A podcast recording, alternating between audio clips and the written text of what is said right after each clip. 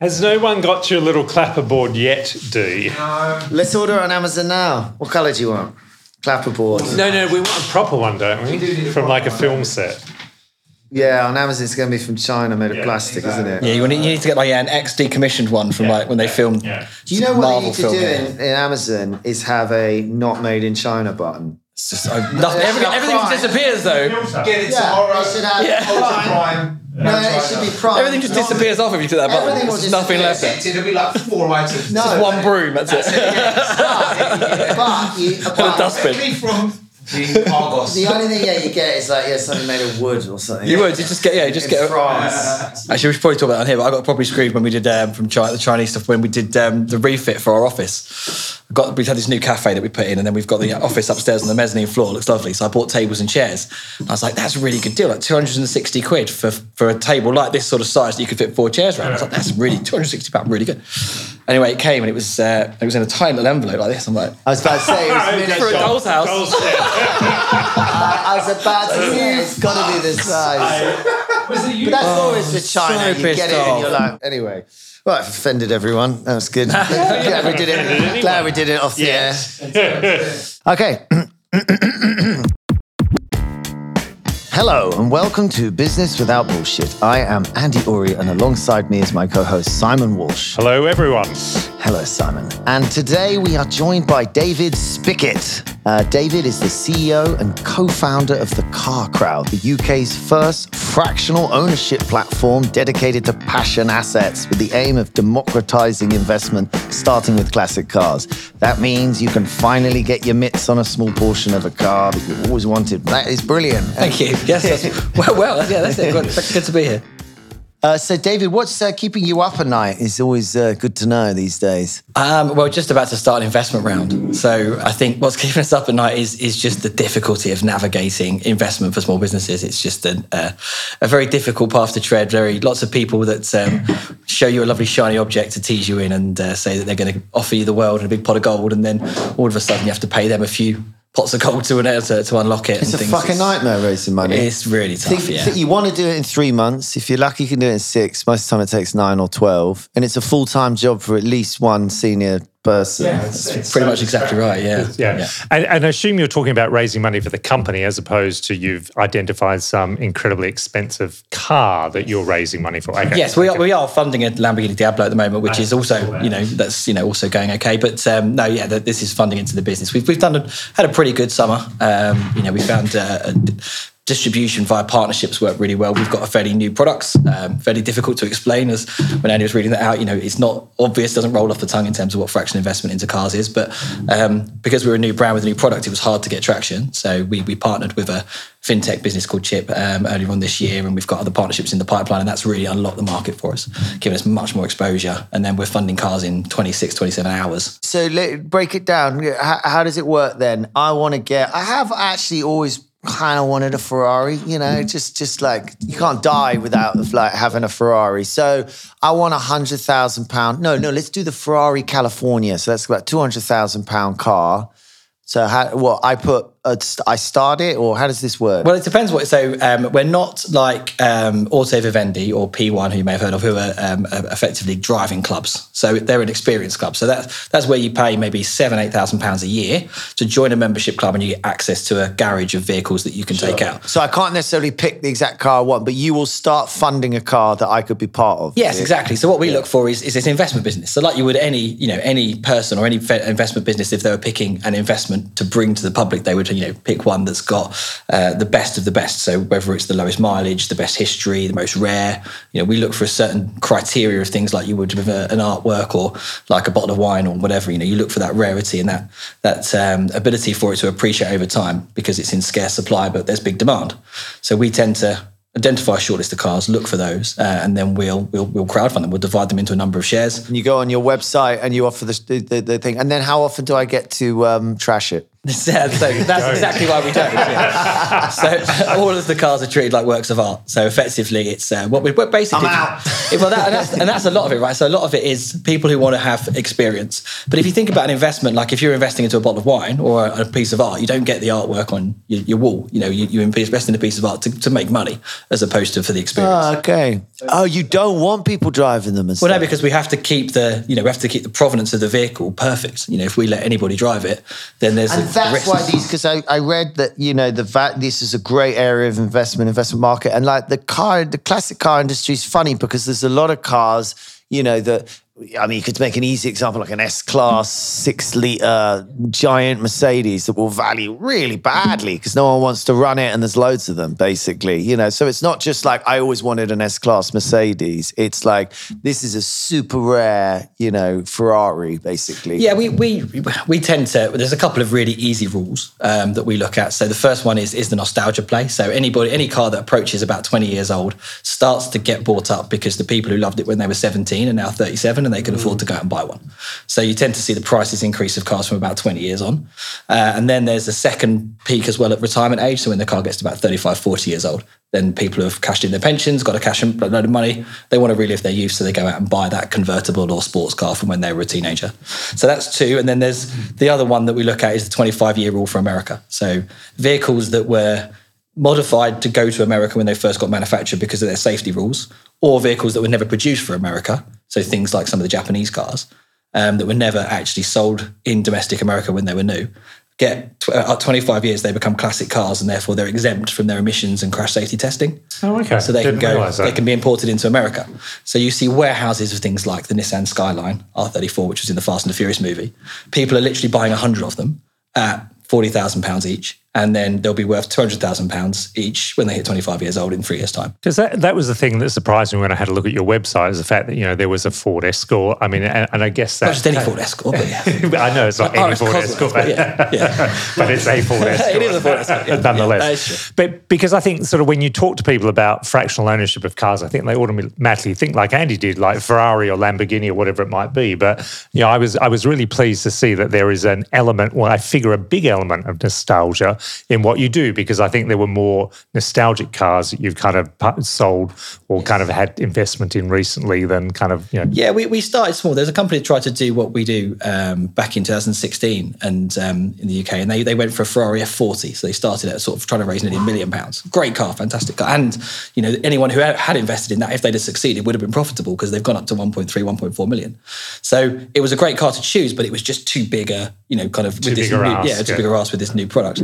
So we started small. We started literally the opposite way around. We went for a Renault 5 Turbo, 205 GTI. We've got you know, a Nova, a little Mini. There's lots of sort of smaller cars to try and build that popularity and I guess understanding of the concept and how it works, and build up that credibility of these cars, even though they're only twenty thousand pounds, still can return you 15, 20 percent. But I, but I also would imagine for cars with a lower price tag, the ability it kind of makes it more inclusive. So you know you're not looking at whatever kind of your know, fractional ownership of a Ferrari. You're looking at a at a much smaller kind of investment. Yes. So, Yeah, much smaller amount, much more accessible. And that's what we were all about. You know, it's all about democratization of the asset class. The asset class has been high performing for, you know, decades. I think Knight Frank Index puts it at 193% return. So it's definitely one of the stronger passion asset returning classes. But you've got to have the money to buy the whole car, insure the whole car, maintain the whole car. You've got to have the knowledge to pick the right car in the first place.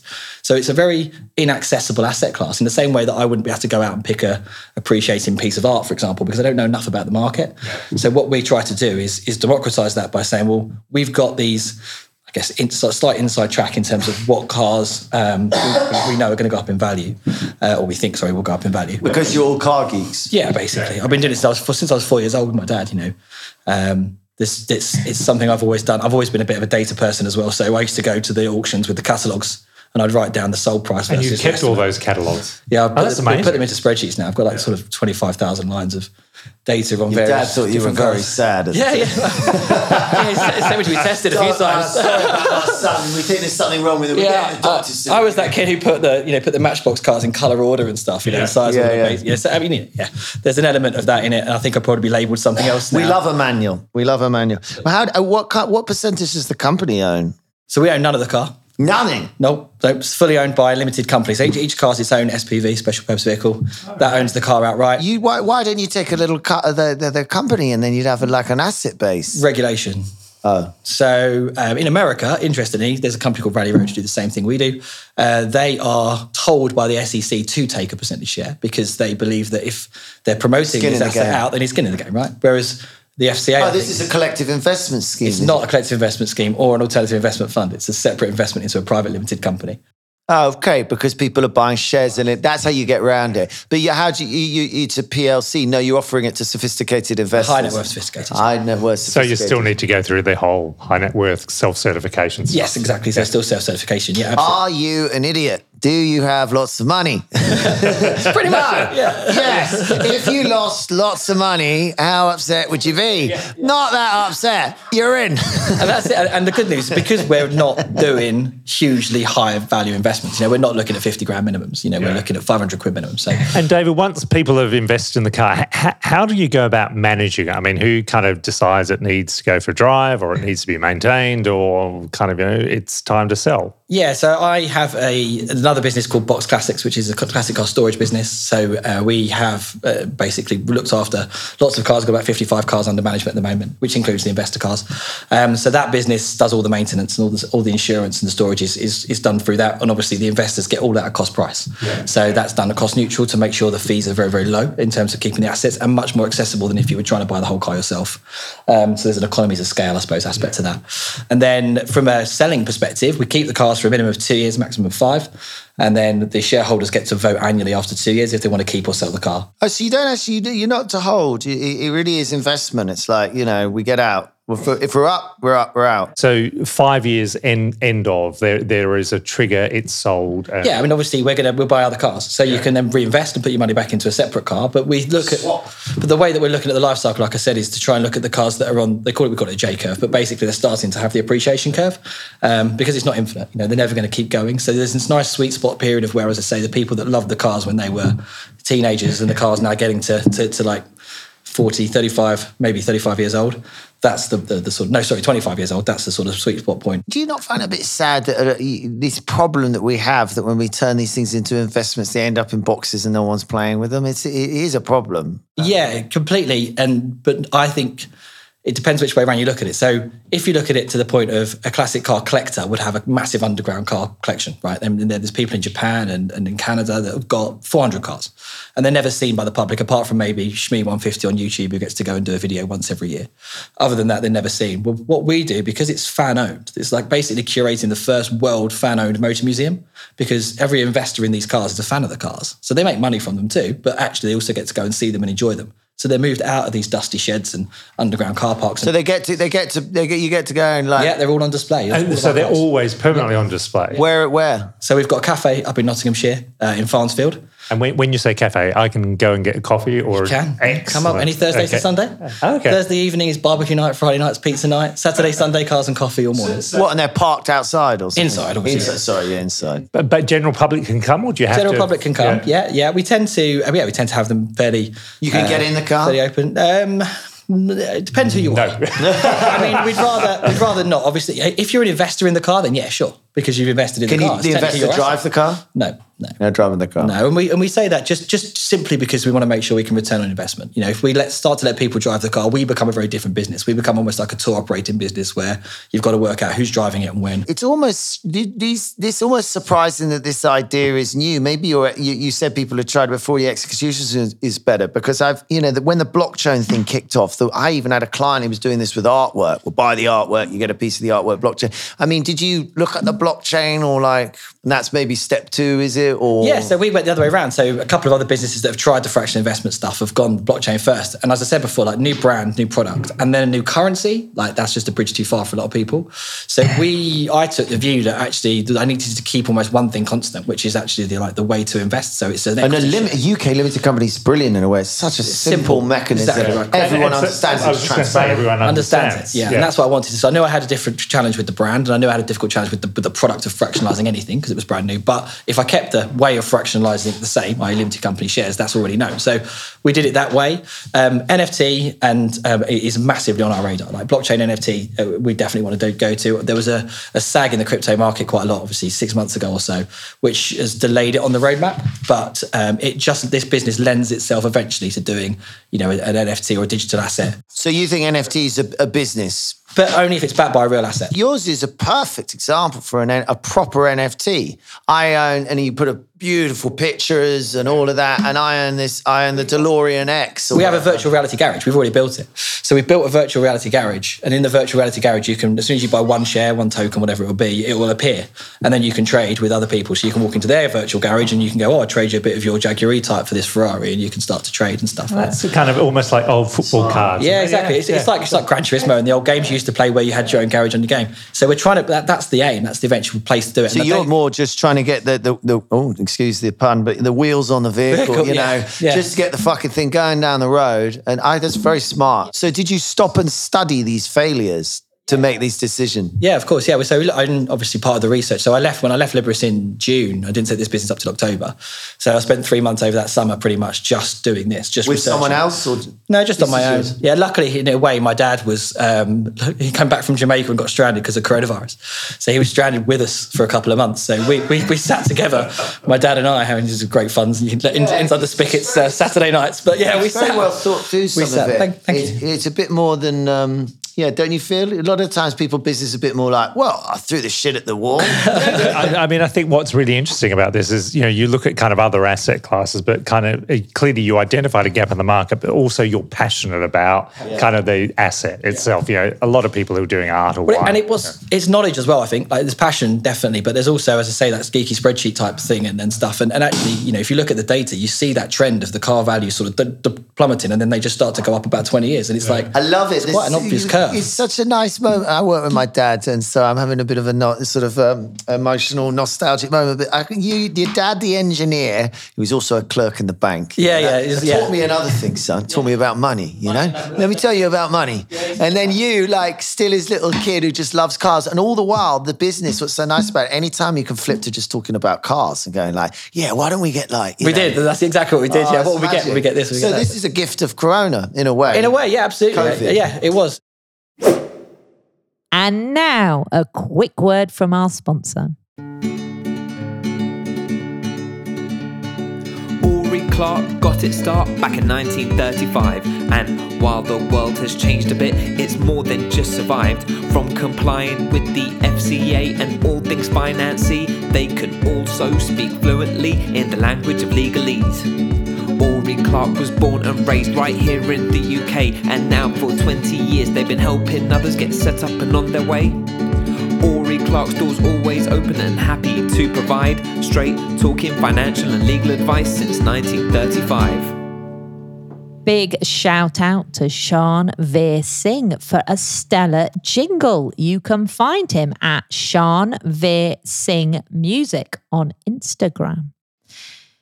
And at this point, let me quickly remind you to give us a nice review, please, on Apple Podcast or follow us on Spotify so you'll never miss an episode. Now back to the chat. Okay, now this is your chance to discuss something that you think is bullshit or business. You know, a thing that, that I mean, we've we've got some ones we can we can pick on one. Do you have anything? I I just touched on it at the start, just investment. I mean, I just something I'd like, you know, you know, I was thinking about it on the train down and just how shit it is at the moment. And, and not shit, that's not really fair, but At the moment, it's the worst ever, but it's always shit. And you've got three categories. That's what I was thinking about. So I've got three categories of, of, of what I'm seeing to see at the moment. So you've got you've got the guy who wants to just tell you how great he is. I've had two of those this week. And it's like, you know, he puts found me on LinkedIn, haven't even started the raise officially yet, but they've obviously found out from from, from some angel site or something. So, you know, we've got this uh, this guy and it's just, you know, I want to tell you about this business I've exited, this business I started, this business that I've done this with. And then, you know, and it's like we haven't even talked about the car crowd at all, particularly.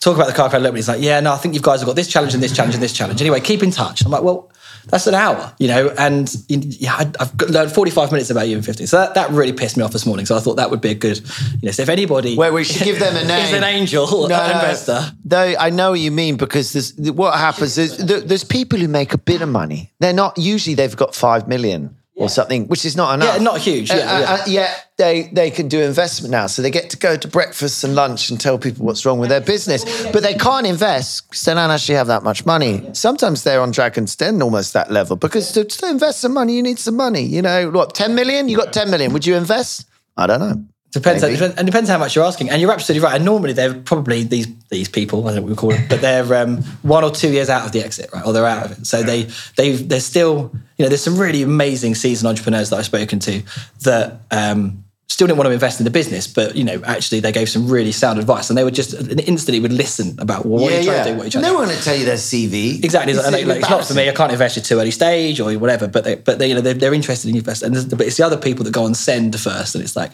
so let me tell you a bit about me. I'm going to call them bullshit investors. Bullshit investors, yeah. So that's that was the first category. Second category then is I always think that eh, you know the way I've set everything up is if we do a good job, we should earn some money, right? So if we make investors some cash because the car's gone up loads in value, then we can take a percentage of that. That's all fine because you're based on success, right?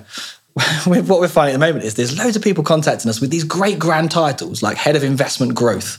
And you're like, oh, that sounds good. I want to make some time for that person because that's going to be good. And they ring up and they sort of, you know, you have a face to face call or whatever.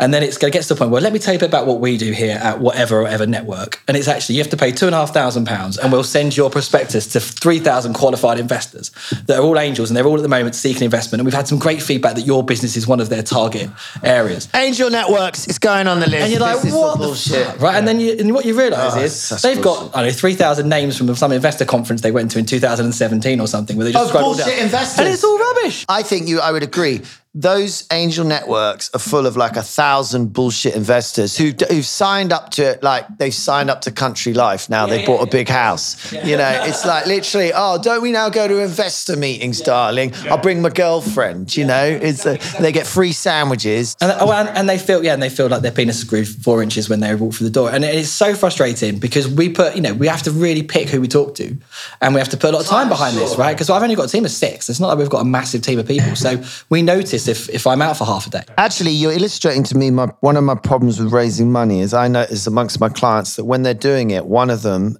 usually the most uh, enigmatic, visionary chatter, has to spend all of their time on it. Like, and if they're not spending all their time on it, it's not going to happen. And even if they're spending all their time on it, like you know, dear Chris recently, and he's fucking amazing at it, it still might not work out. And in the current market, that's more often than not. So it, there must be more efficient ways for us to raise this. and that's it. It needs revolutionising. It just needs needs completely upholding. And, and you know, and it, if any angel and, and network sort of people are there, you know, don't put the fee up front. You know, just put your money where your mouth is. That's what I would say. So bullshit investors, bullshit angel networks, and what's the third type of investor? So the third category, sorry, I was going to say about the third category is the impossible to find, right? So, so go back to that role title thing of like this head of investment growth or something. You think, fuck me, I've got to speak to that guy, and then you get someone who like literally. There was a guy who I spoke to the other week. He's a lovely, lovely chap, and um, he's just got dog walker on LinkedIn. That's what he's put. He's like professional dog walker. Oh That's what he's put on LinkedIn. And I was like, oh, who's this guy who's approached me? I think he hasn't invested yet. I don't know if he will, but um, but I was just chatting to him, and the reason he's put that is just because he, he he's a former um, family fund manager. He's a you know basically chief, chief investment officer at, at- at one of the big um, big banks,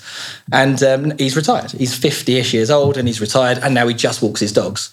He's got three dogs, and he walks his dogs on a, a- every single morning between nine and about half ten, and he does calls during that time, and that's that's what he considers his profession. You know why the problem is with, with real people who've got real money is just like us. They they got real lives. They don't spend all their time about, whoosh, I invested in some companies, you know, and that'll show off to my friends. It's not how that. So what it is is it's it's a question of having the opportunity of just finding them and getting in front of them and, and pitch it, and then and they will invest in stuff if someone approaches them in the right way, politely, doesn't fucking bang their door down, knows a friend of them, says, look, you know, he's got something. This guy. And a lot of the time, it's about it's about the individual as well. That's what we've had feedback from the investors investing in us, and you know, it's a lot of times we invested in you and your passion and what you've done, as opposed to we believe in the business, the model. Otherwise, they Oh, wouldn't invest. invest. I invest in the people because the only thing you really judge. So we got bullshit investor, bullshit angel network. I'm so with you, and invis- invisible investor who that are business. That's the business end That's, of this. and that's anyone who can unlock those people, the professional dog walker man. Not, not invisible, needle in the haystack Ne- needle in the haystack. Needle in. a And we haystack. found one of our, our cornerstone investors for the for the previous seed round because one of the guys I'd spoken to for over an hour, and then he went, "Oh, I put,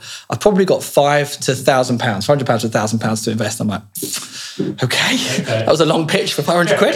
Um, Oh my god, are you serious? yeah, you're serious. Serious. And I said, well, we're kind of looking for a minimum of 25k outside of the Seedrs platform. Just go through Seedrs. Because if you want to join our cap table, you know, 25k minimum. And he's like, oh, okay, I can't do that. But I can in- introduce you to this other guy who knows just exited a business. And it turned out then he became one of our cornerstone investors, the guy you introed me to. So the 500 quid man did me a real favour. But, you know, it, as you say, they're so hard to find. And it has to almost be a referral, right place, right time type moment. So that uh, brings us to the part of the show where we're going to do some quick fire questions, uh, David. We're going to ask you uh, 10 questions. You've got about five seconds each question. Well, I mean, you know, we're pretty relaxed. I was here, say but, you know, it's not like, "Shit, one's gone. Uh, so, D, cue the music, please. Thanks very much. Uh, Simon, do you want to begin? Okay, David, what was your first job? Um, I collected debt or, or phoned, phoned up phoned up mothers to try and collect debt for One Bill Telecom when they'd let they come home, like the kids had come home from school and the first skyboxes came out and they'd given the kids a remote control, they could go navigate to a thing called games and it all went through the phone line and they were charged 69p a minute. So they racked up these massive phone bills and I came in at the start with just like as a temp job and then all of the team pretty much quit because it was the like hor- most horrible job. That is the most. And you described it very. And do you think it was done like that on purpose to fuck? By people? Sky, I could I mean, don't want any lawsuits at all, but I mean it was a great product idea and they must have been rolling in capital. Did you ever do the package? It was Virgin did this little bastards. They say, no, have the phone line, it's cheaper. And so you get the phone line, never use the phone. Then some cunt will come and stay in your house and you, you get rack this bill for bill. like 500 quid. And they say, oh, I just rang my mum a couple of times. It's yeah. like, oh, my fucking phone. I ripped that thing out. yeah. that- ah, but That even if it was in. England, they were like, oh, but you didn't buy the phone package. Yeah, You yeah, know, yeah. you- it's all about that. Yeah, It was all about the minutes. All about the minutes you had. that was a long five seconds. We're gonna have to do. Sorry. We're gonna have to Okay, do a go on, lot, quick fire. What was your worst job? Probably that. Okay, quick and easy. Favorite subject at school? um, uh, history or maths, I suppose. Yeah. the Though cliche. Oh no, could- technology actually. I was engineering and DT's is probably Okay, design tech. okay, Yeah. yeah. Design technology. Yeah, I made some really crap shells and stuff. Yeah. I made a crap shop. Good to be given, given a drill and a lesson. Yeah, it's isn't great, it? isn't It's it? like, you know, oh, these are Bandsaw? Whoa. Yeah, yeah. Fantastic. What's your special skill? Um, I can flip a lot of beer mats. Can you? I can flip a lot of beer. Can you? That's some of the only things I can Yeah, me too. I've not got many skills. Are you talking about like Yeah, yeah, like- like that, yeah. when yeah, I was quite young, yeah. in, in I hung out skiing and they had them, and I was with the teachers or whatever, and I just stuck there, and I only learnt for a couple of days. Yeah, but it's exactly the stays- same. I was in Soldeu in Andorra doing exactly out of my ski season. Exactly the You same You just practice it, and then it's like, oh, it's on, game on. What did you want to do when you grew up? What did I want to do when I grew up? Um, racing driver. I think. Yeah. I mean, I've always. Do you drive fast? No, I am really conservative now. I've got kids. I used to. I used to Oh, you've managed to switch that quickly. Yeah, I've been quite good. Yeah. Well, they're nine and six. That wasn't that quick, but recently I've been better. yeah. What What did your parents want you to be? Um, they were really supportive. Like I said, they didn't really didn't really mind too much. I think my dad was. Yeah, my dad was all over the racing. You know, what, 'Cause he did, what did your dad do? Uh, well, he was a, an engineer, um, and there was a, and after that, mechanical or- yeah, and then and then he was a financial controller for, for Lloyd's Bank. But um, before, yeah, he's always been engineering. He's always had like, like um, minis and things up in bits, and he was a mechanic on a rallycross mini. That's how I got into motor sport when I was like four. So, so yeah, I've always been. Our weekends used to be wake up at four a.m., go down to Lydden Hill um, with the with the mini on the back of the transit van, and, and spend literally a whole weekend there, sleep in the van. No way. Yeah, when I, no, I was four years old, right? As a four-year-old, Yeah. wicked. Yeah, my job was to get a big screwdriver and uh, cake the mud off of the uh, of the inside of the wheel arches when it came back from uh, from a test run. That was my, that was one of my earliest memories of cars. Yeah. Very That's good. super cool. Uh, what's your go-to karaoke song? Um, I, I, probably anything boy bandy because my wife tells me I'm like an aging boy band member all the time. Okay, So so that's why. Yeah. could have take that. Take that or busted or something. Busted. Yeah. Uh, office dogs, business or bullshit? Mine's not here, sadly. Um, uh, probably more bullshit than business, I'd say. Yeah, I mean, I think it's caused a lot of controversy. We did do a dog Do, day do once. you have a dog at home? Are We did dog- have. I, I it bit my. I little- killed it. Yeah, yeah, it bit, my, it bit my little girl. No, I didn't kill it. We gave it to a nice family, but it, oh, we had a puppy at the same time. as Bit, we like had- properly bit, blood bit. yeah, blood bit. Yeah, yeah. So we we, we gave it. Away. What But no, type I'm of- like, what, type, what type of dog? This We is a when we get beagle. racist on dogs. My- we had a Beagles are beagle. bad, got back bad tempers. Yeah, my, my wife my wife had a beagle when she was a kid, although she was older, so we, it was Impossible to train. Incredible scent hounds. And the problem with scent hounds is they a they look at the ground, so they don't look at you. So apparently you can't teach them stuff as easy. So, you know, whereas oh, sight hounds, are always using their eyes. Yeah, they just want to nose, and their their, their senses power is so overpowering to them because they're like the beagle, the bloodhound, and like one other are like off the scale, e- even for dogs. And so, I mean, I wanted a beagle, but then I was everyone said it's that's so difficult. And then I was in the park, and this guy comes around the corner with a beagle off the lead, just walking along nicely, and I was like. That's incredible. That's incredible. Well, How do you teach your dog? He said, It's not my dog. And then, and then I look up the hill, and on top of this fucking hill, it's Primrose Hill, on the top of the hill, the bloke's going, Get that dog! Grab the dog! And I Oh, was just that is like, right, I'm fantastic, not Andy. getting a fucking beagle. Mate, that is fantastic. he probably had a sausage in his pocket or something. Yeah, Yeah, yeah, big was right there. Exactly. There we go. Oh, that's fantastic. Yeah. Have you ever been fired? Uh, redundant, yeah, yeah. I've been made redundant. Yeah, it's not the same thing. Oh, I I was I was fired um, from Great Barr, uh, David Lloyd Centre when I was lifeguarding there during university because, asleep. because no, because I wouldn't tell a lady to put her top back on after she took her top off. Or, or sorry, actually, I didn't tell her quick enough to put her top back on after she took her Oh, what, top she had off. her boobs out? Yeah, yeah, family Oh, pool. oh, I yeah. wonder why. Your Yeah. brain's just like. I was ah, 19 and like I've never been happier. family pool, so yeah, they asked me not to come back un- after my that's first fucking shift. unfair. You were sorry. I'm going to get even more sexist now. Were you fired by a man or a woman? I was fired by a woman. I, I, I, I bet a woman would fire you. Yeah, There's yeah. no way a man would work that out. No. He'd also be looking at the Just gonna boobs, say, "Mr. next thinking, ah, I should do something. What should I do? Anyway, I think those were the questions. Oh no, Uh, no, uh, no. What's your vice? What's your vice? Uh, blue cheese. Oh, okay, French blue cheese. Yeah, Okay. yeah, yeah. Or, You keep some in the yeah. fridge all the and, and? English, to be fair, I quite Okay, like yeah, Stilton, yeah, but yeah, yeah. but French, yeah, I do like Okay. French cheese. You keep it in the fridge. Yeah, we fridge. could, yeah. Although if I keep it in the fridge, it goes dead quick. Bit of red wine and blue Is cheese. Stilton better than Roquefort? yes, depending on what you're doing. It's probably I prefer Roquefort, but if I'm going anywhere near anybody else, then I'd probably stick to a Stilton It smells not quite so Oh, it's more lingery. subtle. So to me, Yeah. Stilton's a Christmas cheese, whereas Roquefort you can have it Anytime. uh, yeah, yeah, yeah. Okay, yeah. I love the thought of a I'm going Christmas follow cheese. that. It's gonna get- uh, what time of year is it again? Stil- Stilton time.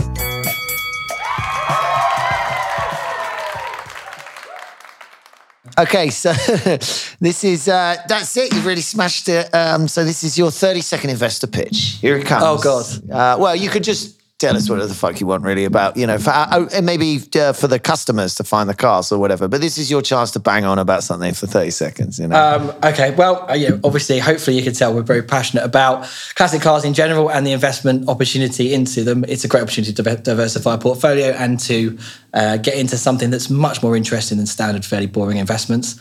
What percentage do I get for how much money is an investor into your business? What are you raising at the moment? You said half a million, is it? Yeah, half a million at three million valuations. Okay. Okay. Very Pre, good. pre money, three and a half post. it sounds fantastic. It does. and it's EIS, EIS qualified. If I can get a li- one in a box that I can visit, and then one in a little box, like a replica, that- for my son and me, and we'll just stare at We can it. do that. We can do that. Yeah, yeah. And get a DeLorean, and then I'm in. So we've got a D, I've got a DeLorean. Well, You've got a DeLorean? well, we yeah, uh, ish. Oh, let me come around and look It's only done. It's only done 126 miles from new. It's the lowest, second lowest DeLorean in private ownership in the world. Is it in your uh, in your? Where's in it? my locker. Where is it? Which is where? In Nottinghamshire. you can go up to a cafe. It's a bit of a trek for you, but Nottingham? come on I've up. been to Nor- It's no where the home of shoes is. Like the, is that Norwich? Norwich. Uh, that's, that's cobblers.